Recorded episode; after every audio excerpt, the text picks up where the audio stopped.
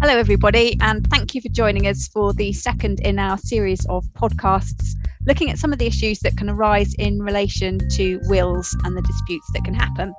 My name is Rowan Turrall. I'm the head of dispute resolution at Boyes Turner Solicitors, and I'm joined by Ally Tow, who specialises in dealing with contentious probate disputes. Hello, Ally. What are we going to be talking about in this episode?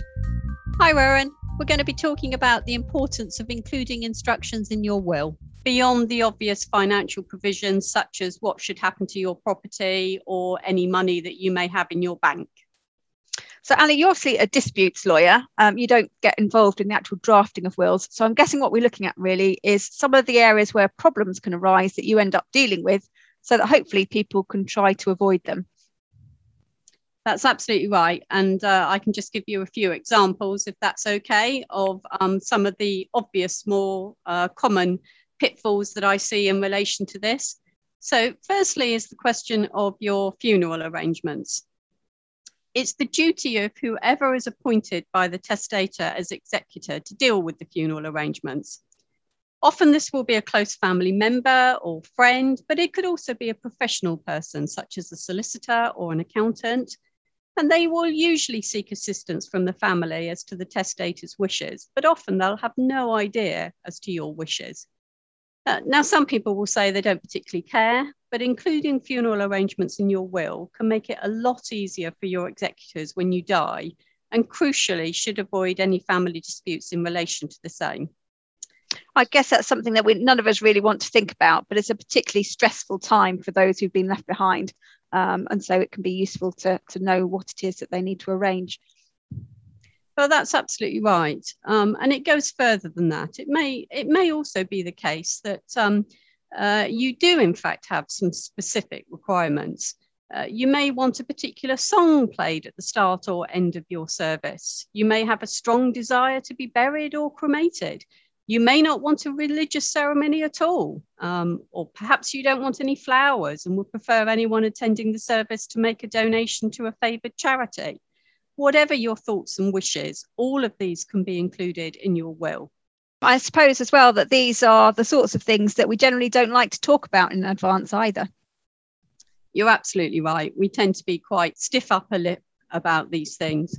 Um, but another example you might want to include as a specific item in your will is the question of personal possessions, uh, such as jewelry or perhaps a favourite painting.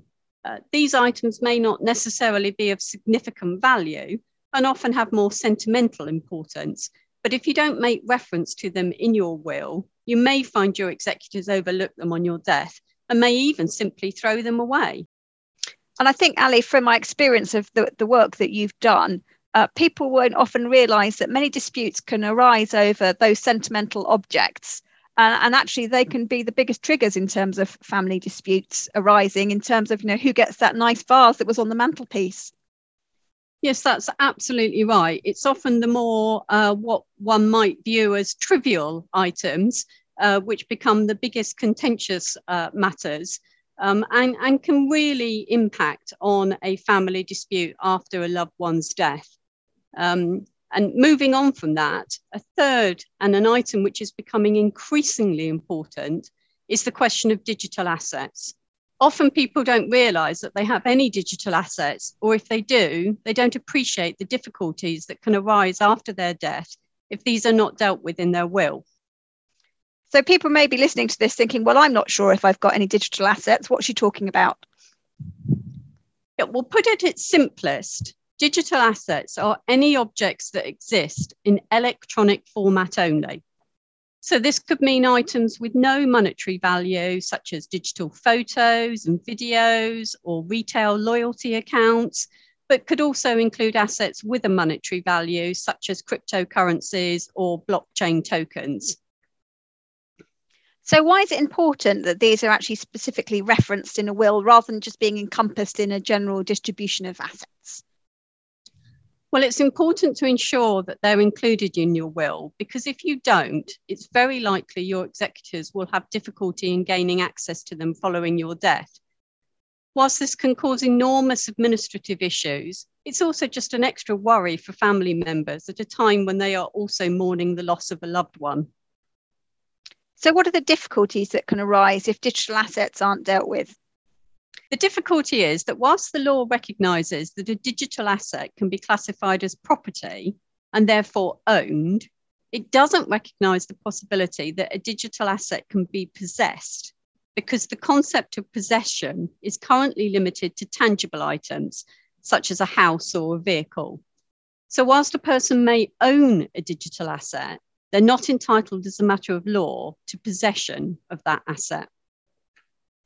So, can you give me an example of where this has caused an issue um, by it failing to be addressed in a will? Yes, I can, Rowan. There's actually been a very recent case involving a widow who wanted access to her late husband's online account with Apple following his tragic suicide. She and her late husband had a daughter who was only aged 10 when her father died. He'd taken thousands of photos and videos charting the couple's relationship and their daughter's early childhood. And like many families today, had these stored in an online format only. He also had photographs stored of his late father. And following his death, his widow wanted to gain access to his account so that she could retrieve the images and share them with her daughter. She asked Apple for access to his account so she could download the images. But as her husband had not specified what should happen to his account after his death, Apple said no. Sadly, she was forced to issue proceedings against Apple. And although she did eventually secure a court order compelling Apple to allow her to have access to the account, this was not till four years after her husband's death. After the final hearing, she was reported as saying that she had found the entire process very upsetting. And had her husband just included provision in his will, she would have been spared this ordeal. I guess that more and more we're storing our photographs and things like videos online, whether that's on social media or on our phones. Um, and the days of the traditional photo album tucked away somewhere in a drawer may be sort of long gone, sadly. Do you think that the law in relation to digital assets is likely to change in the future to keep pace with that change in our lifestyles? Yes, I think there will be changes. Uh, as you say, the way in which we lead our lives today and we store our photographs and mementos is very different. And the tech companies and cloud providers are already coming under considerable pressure to work with lawyers to make the process less fraught and in the meantime, government has also tasked the Law Commission with undertaking a review of the law uh, with a view to making recommendations for reforms to ensure the law is capable of accommodating digital assets in a way which allows the possibilities of this technology to flourish. Um, however, this isn't going to be a quick process, and we're unlikely to see any proposals from the Commission until next year at the earliest. Okay, so that's covered digital assets.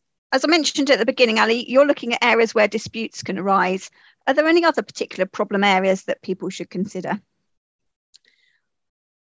Uh, well, there are two other potential important provisions which I think we should talk about that should be included in your will.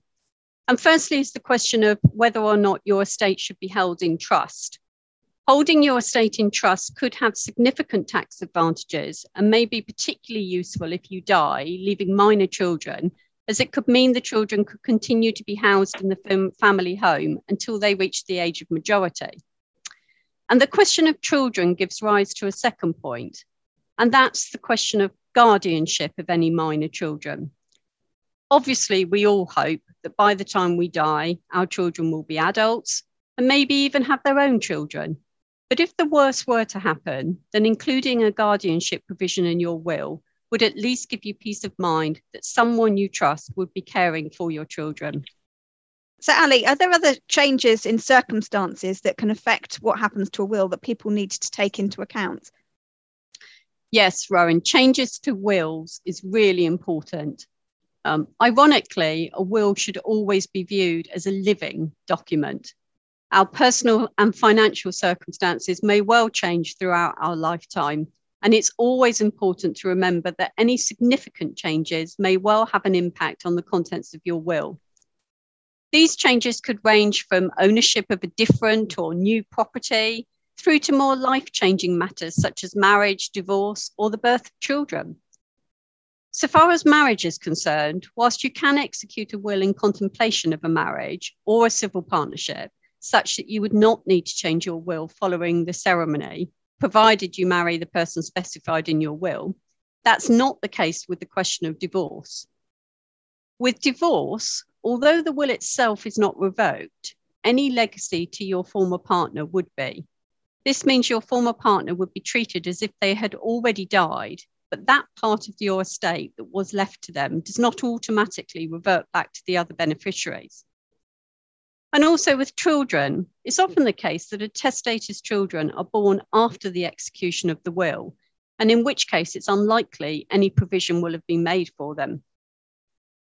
So it sounds uh, from what you're saying, Ally, as though it can cause real problems if wills aren't kept up to date as various life changes happen. What happens if the will isn't updated? Well, you're right. The consequences of not having updated your will uh, can be quite catastrophic. If the will was validly executed and complied with the requirements of the Wills Act, then this could mean your estate would be distributed in a manner which you did not intend and may well mean that family members you did not want to inherit your estate do so, and those that you did want to inherit don't. Um, I should just add that this would be subject to any potential claim any applicants may have under the Inheritance Act. And that's something we're going to be looking at in more detail in our next podcast, along with other ways in which a will can be challenged. I was going to say, Ally, I think that leads very nicely into our next discussion. Um, so, next time round, that's what we're going to be discussing what happens when a will doesn't necessarily make provision for somebody that believes that they should be provided for under a will. Um, thank you for today's explanation, Ally, um, and I look forward to talking to you next time. Thanks, Rowan. Goodbye. And thank you, everybody, for listening to this episode. We look forward to you joining us for our next discussion and you can find more details on our website, boyesturner.com.